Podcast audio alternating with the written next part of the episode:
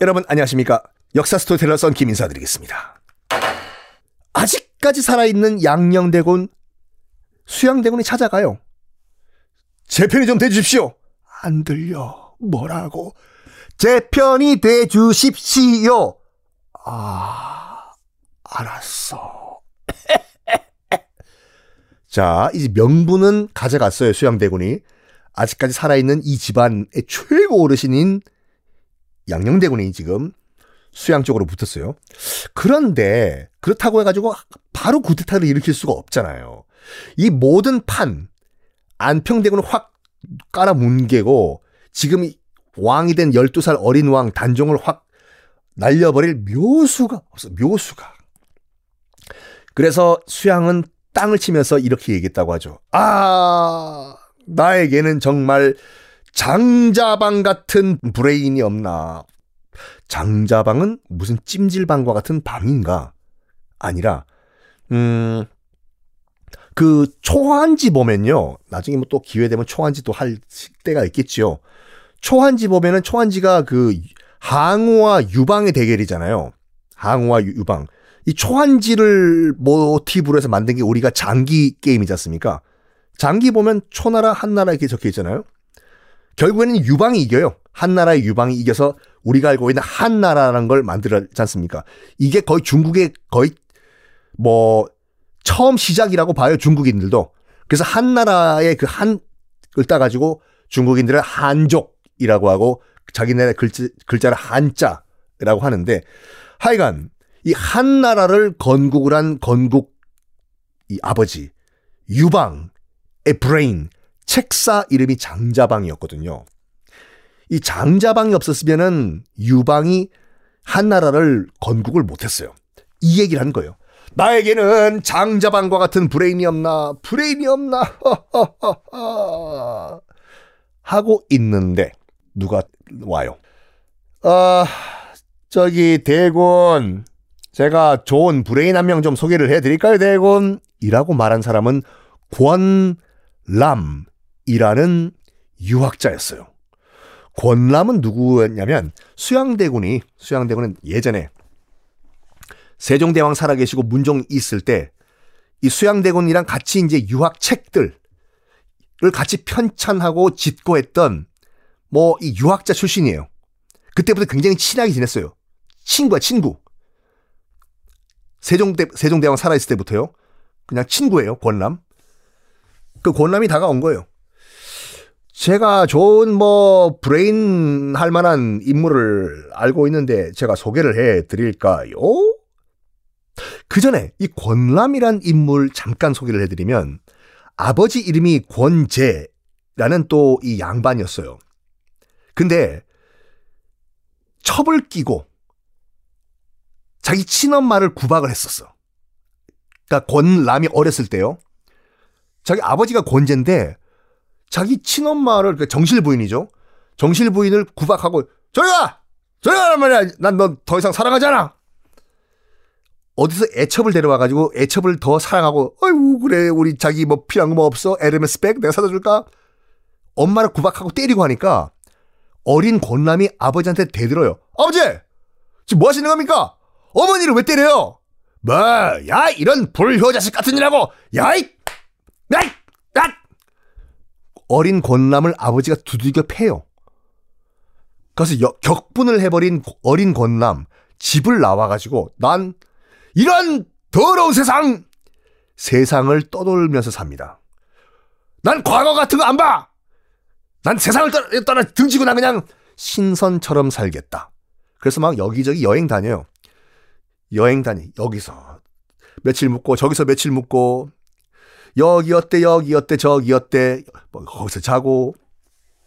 그러면서 떠돌이 생활을 하다가 친구 한 명을 만납니다. 어린 젊은 권남이. 바로 한명회라는 인물을 만나요.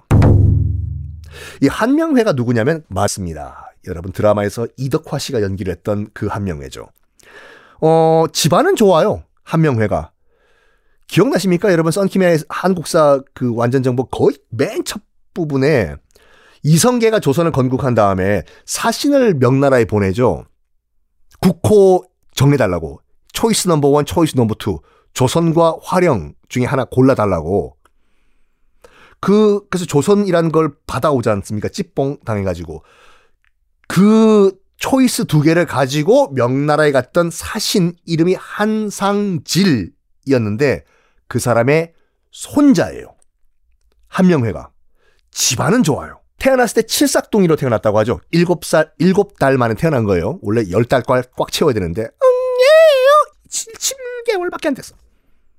집안은 좋은데 부모님이 일찍 돌아갔어서 한명회가요. 그래가지고 이제 삼촌 집에서 이제 그, 어, 이제 빌부터 살았는데 아무리 집안이 좋아도 삼촌 집에서 거기 빌부터 살면 눈치가 보이죠. 안 그렇겠습니까? 그래서 집을 나와요. 한명회도. 에이, 더러워서 못 살겠다. 그래서 한명회도 방랑 생활을 해요. 방랑 생활이라기보다 돈이 있으니까 집안은 나쁜 집안이 아니에요. 그러니까 여기저기 또 돌아다니는 그냥 한량 생활을 해요. 그러다가 또 다른 한량인 권남을 만난 거예요. 딱 보는 순간 통한 거지. 너 한량? 나도 한량. 야, 한량은 한량끼리 통하는 게 있어. 계속 술 먹고, 뭐, 세상을 논하고, 원샷하고, 또 세상을 논하고.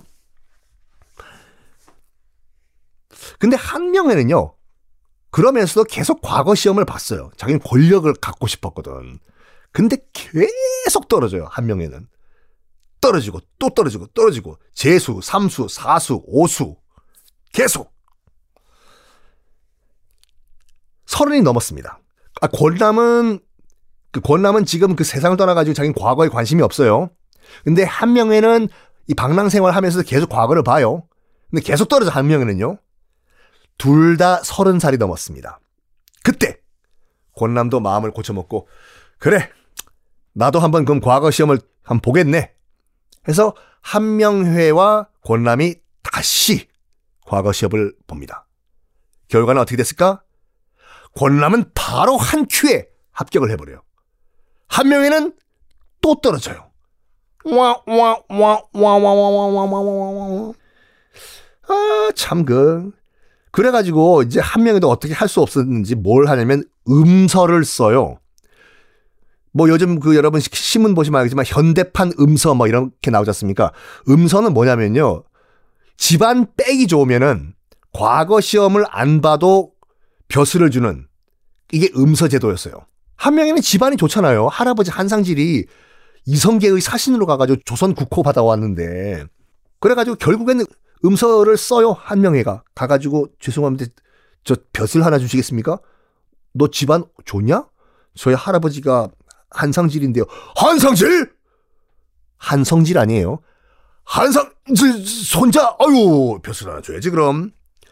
현대판 음서 제도는 이렇게 얘기 나오는 거예요. 아버지가 뭐 판검사 뭐 이렇게 고위 관직이라고 해가지고 어디만 낙하산에 꽂아주고 어디 뭐 공사 이런데 시험도 안 보고 공채 아니라 특채로만 넣어, 넣어주고 공무원 시험도 안 보고 그냥 어디 뭐 무슨 관계 부서에 넣어주고 이런 건 이제 현대판 음서라고 하지 않습니까?